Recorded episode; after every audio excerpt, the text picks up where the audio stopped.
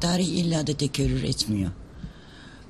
Ancak ekonomi gibi, siyaset gibi e, bazı alanlar var ki o alanlarda gelişen hadiselerin başlangıç durumlarındaki benzerlik sonuçlarını da benzer kılıyor. Zaten bu nedenledir ki hatalarımızdan öğrenebiliyoruz. Hatalarımızı tekrarlamama yoluna gidebiliyoruz. Örneğin Amerikalılar, eğer Amerikalılar 1929 krizinden gerekli dersleri çıkarmamış, gerekli önlemleri almamış olsalardı, 87 krizini mesela atlatamazlardı. Oysa 87 krizi e, 29 e, krizinden çok daha vahim bir krizdi. Borsa 22.6 düştü. Ki 29'da e, bu rakam 18 e, bir şeydir. Yani aşağı yukarı 10 puan arada fark vardır. Ama bu dersler alındı ve 87 krizinin sonucu 29'unki gibi büyük bir çöküntü olmadı.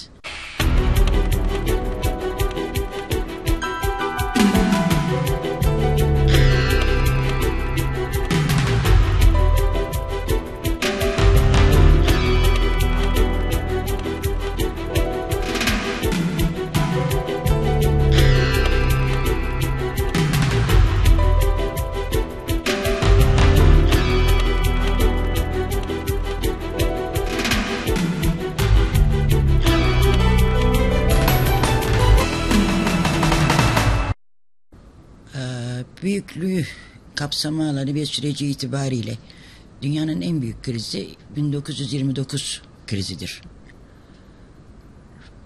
Mali piyasalarda bir panikle başladı. Haftalar içinde reel sektöre intikal etti. Sonra milyonlarca Amerikalıyı fakir, zengin, yaşlı, genç demeden perişan etti ve e, Amerika Birleşik Devleti'nin şekli değişti.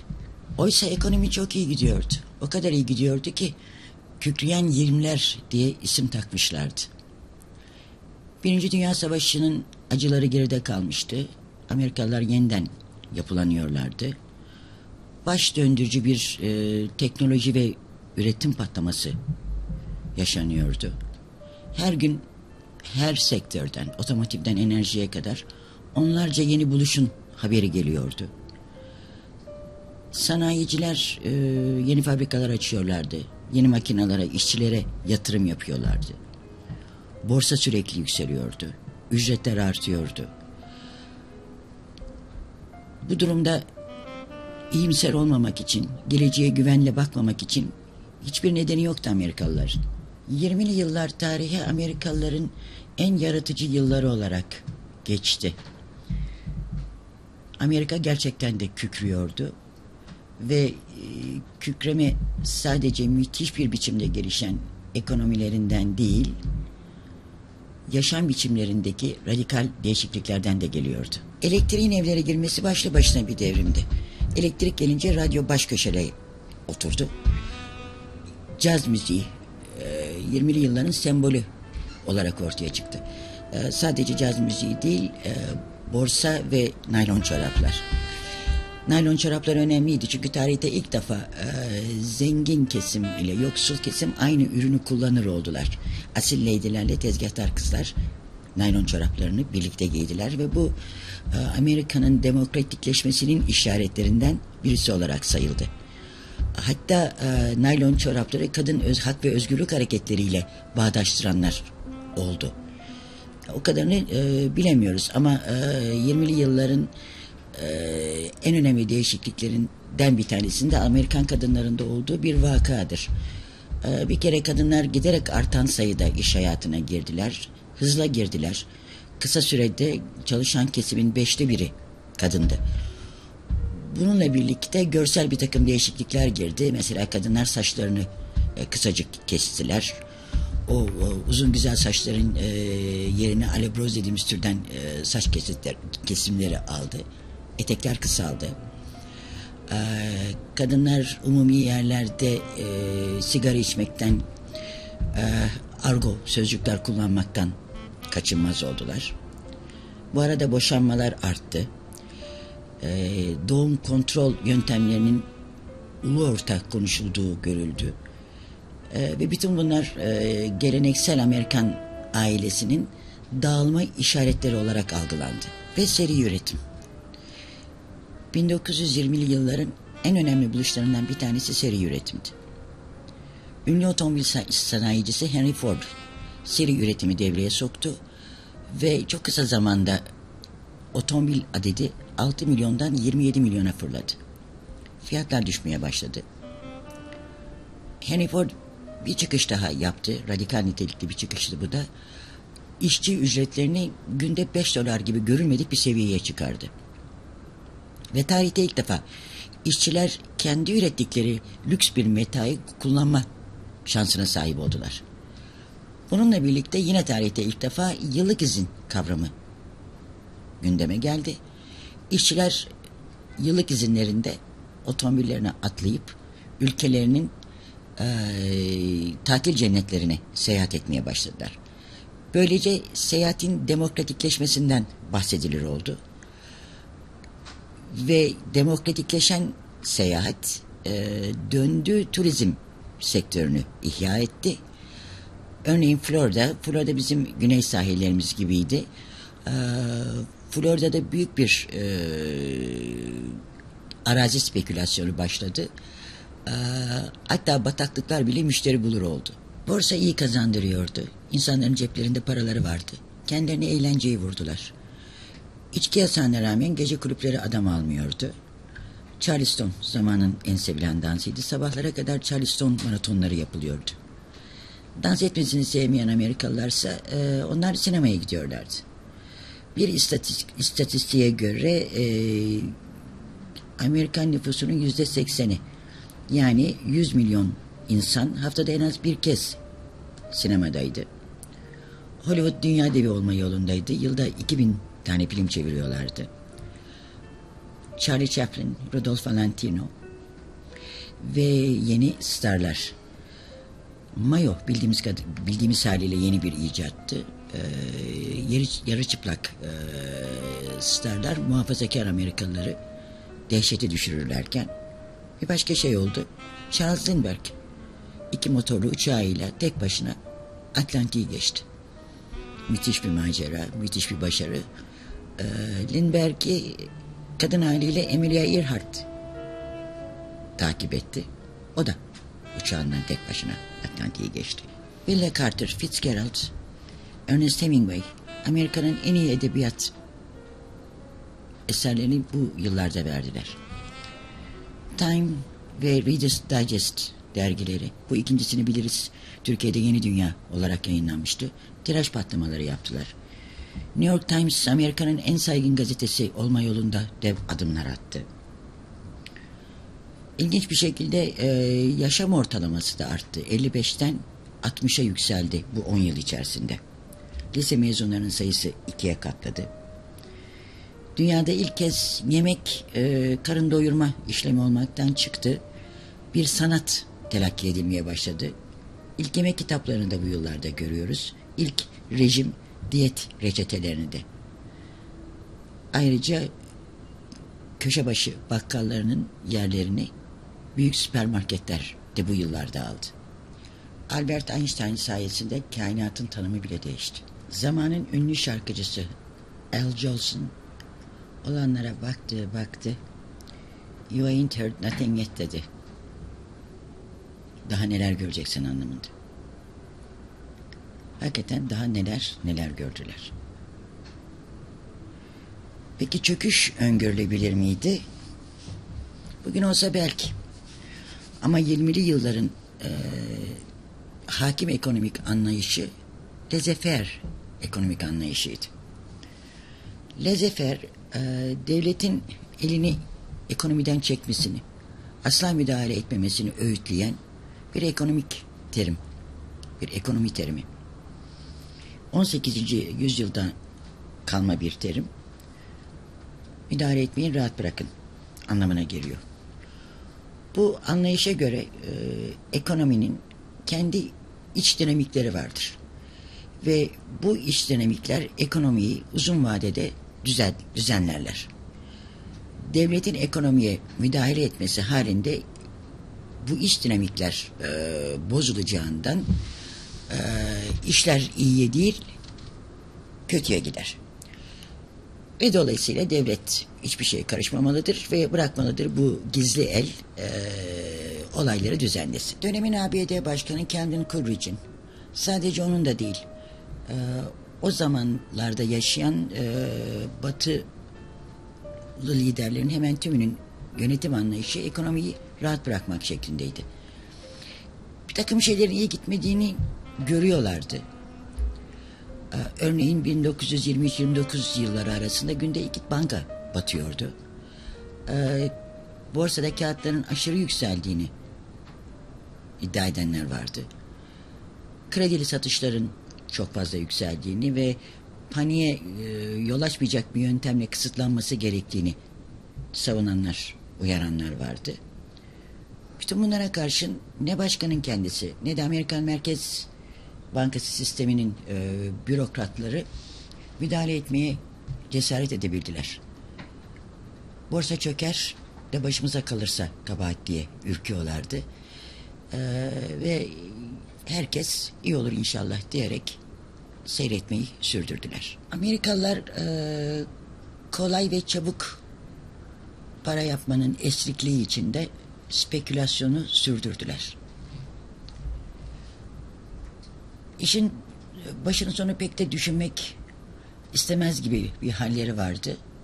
Ee, bizim e, banker olaylarında yaşadığımız gibi yani onu anımsatır bir biçimde kimi evlerini ipotek etti borsaya yatırdı. Kimi bankadaki mevduatını çekti borsaya yatırdı. Kimi borçlandı borsaya yatırdı. Kimi kredili kağıt aldı. Ee, bu çok kolaydı. Ee, bir miktar para yatırıyordunuz. Toplamın yüzde onu gibi. Borçlanıyordunuz vadeli. Ee, kağıtları alıyordunuz. Dahası aldığınız kağıtları teminat gösterip tekrar kağıt alabiliyordunuz. Sonuçta e, borsa yükselmeye başladı. Yükseldi ve bir tür e, spekülatif piramite döndü. Yani borsada olduğu düşünülen para aslında orada değildi. Dow Jones Sanayi Ortalaması New York borsasında el değiştiren bir düzine sanayi kuruluşunun hisse senetlerinin ağırlıklı ortalama değeridir. Charles Dow denilen e, birisi tarafından 1896'da e, bulunan e, bir ölçüdür ve e, borsa hareketlerini saptamaya yarar. Şimdi bu e, ortalama 1928 yılının Eylül'ünde 191'di. 1929 yılının sonunda 382 oldu. Bir misli bir artış. Yine aynı aylarda 5 milyon dolar olan kredi satışla, kredili satışların toplam değeri 850 milyon dolara çıktı. Kazanç kar oranı yüzde ondan yüzde 20'ye fırladı ve daha da yükselmesi bekleniyordu. Ünlü tarihçi John Kenneth Galbraith büyük krizi en iyi anlatan yazarlardan birisidir. 1929 krizi adlı kitabında 2 Eylül 1929'un çok sıcak bir gün olduğunu nakleder cumartesi günün. O gün denizden dönen Amerikalılar e, New York'a giden yolları bütünüyle tıkamışlar trafikten bir keşmekeş halindeymiş. O kadar ki e, çoğu insan arabalarından inip şehre başka vasıtalarla trenle vesaire dönmek zorunda kalmışlar. Ertesi gün pazar günü e, daha da sıcak bir günmüş. Hatta 1929'un en sıcak günüymüş. İnsanlar evlerinde oturmuşlar. Radyodan beyzbol maçlarını dinlemişler. O hafta sonu öyle sakin ve tembel bir biçimde geçmiş. Ve ertesi gün ne olmuş olmuş Amerikalılar sanki borsaya duydukları ilgiyi kaybetmişler. Ve borsadaki kükreme durmuş. Pazartesi günü öyle geçmiş. Salı günü kayda değer pek bir gelişme olmamış. Çarşamba günü birkaç büyük şirketin e, hisse senetlerinin fiyatları düşmeye başlamış. 5 Eylül Perşembe günü yıllık ulusal iş konferansının yapıldığı günmüş. Bu konferansta Roger W. Babson kürsüye çıkmış ve borsanın çökmesi kaçınılmaz demiş. Ve de sonuçları çok çok kötü olabilir. Roger W. Babson kim? Ee, Babson MIT mezunu bir inşaat mühendisi. Massachusetts eyaletinde e, pek çok otobanın altında imzası olan bir adam. Sonra bu adam 1898 tarihinde meslek değiştirmeye karar veriyor. Boston'da bir yatırımcı şirkete giriyor. Ee, burada menkul değerler, e, e, hisse senetleri, bonolar üzerinde uzmanlaşıyor. Daha sonra bir şirket kuruyor. Bu şirket e, kendi işi Bobson'un. Bobson İstatistik Organizasyonu ismiyle ve yaptığı bilgi toplamak, istatistik toplamak. 1904'te eşi ve kendisi işlerini büyütüyorlar. E, bugün hala Bobson Birleşik Yatırım Raporlama adlı şirketleri hizmet vermeye devam ediyor. Kenneth Galbraith'e göre e, bu adam eğitimci, fizikçi, istatistikçi, iktisatçı, efendim müthiş bir adam ve bu müthiş bir adam gerçekten de müthiş bir öngörüde bulunuyor. Büyük çöküşü tahmin eden ilk finans uzmanı olarak tarihe geçiyor. Fabrikalar kapanacak, insanlar işten atılacaklar diyor Babson. Bir kısır döngü oluşacak ve çok ciddi bir çöküntüyle sonuçlanacak. Babson'un sözleri ilk anda bir soğuk duş etkisi yapıyor. Ama yeterince e, önemsenmiyor. New York borsası yetkilileri hemen onu yayın, yay, yalanlayan ve hatta Wesley kahini diye e, alay eden bir makale yayınlıyorlar ünlü Forbes dergisinde. Ciddiye alınmamasını gerektiği, ciddiye alınmaması gerektiğini bir adam keyfi bir tahmin yaptı diye herkesin koşturup e, kağıtlarını satmasının akıl kârı olmadığını söylüyorlar. E, yetkili ağızdan gelen bir e, güvence bu tabii. E, insanlar Bobson'u e, unutmayı tercih ediyorlar.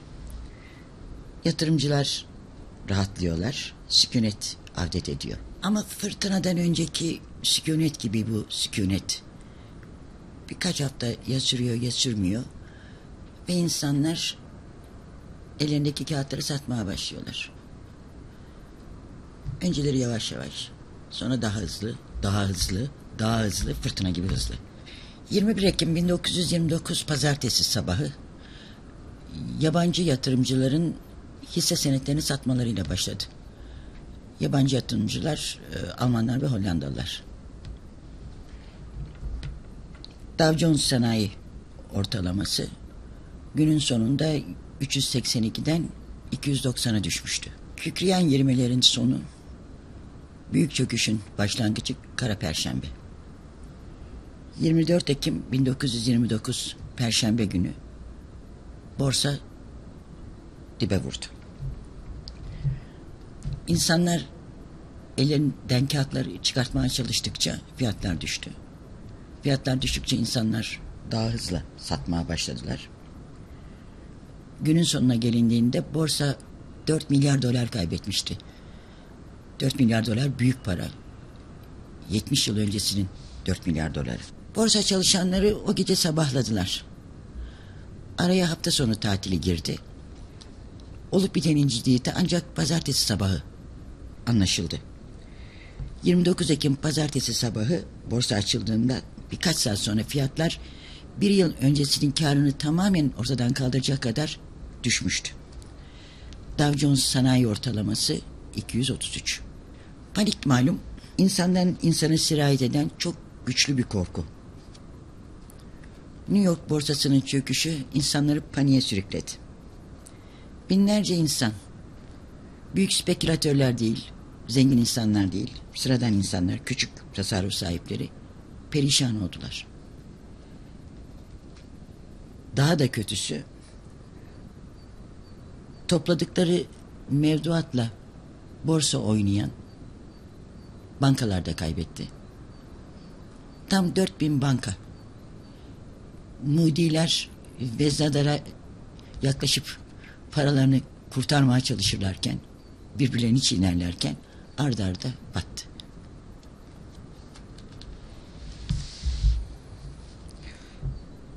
Bugün buradan baktığımızda e, bankaların Moody'lerin parası ile borsa spekülasyonu yapmalarına inanmak oldukça e, güç görünüyor.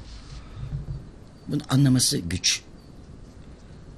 Ama öyle oldu. E, çünkü o, o yıllarda Amerika Birleşik Devletleri'nde bankacılık yasaları gelişmemişti. Mesela bir bankanın e, kaç dolar sermaye ile açılabileceği ya da e, rezervlerinin ne kadarını kredi olarak dışarıya tekrar verebileceğini e, belirleyen e, yasalar yoktu. Kurallar e, konmamıştı. Öyle ki günümüz gözlükleriyle baktığımızda bu bankaların çoğunun da, daha kuruldukları gün e, müflis olduklarını görüyoruz. Buna karşın zamanın yöneticilerinin e, gerekli önlemleri alacak e, bilgileri yoktu. Çünkü az önce anlattığımız gibi e, bir tecrübeden geçmemişlerdi. Bankalar, aracı kurumlar, fabrikalar, ticarethaneler derken batış bir girdaba dönüştü. O yılın sonunda Amerikan ekonomisinden tam 30 milyar dolar buharlaştı. Kimsenin cebine gitmedi. Kimse bundan zengin olmadı. Sadece buharlaştı. Müzik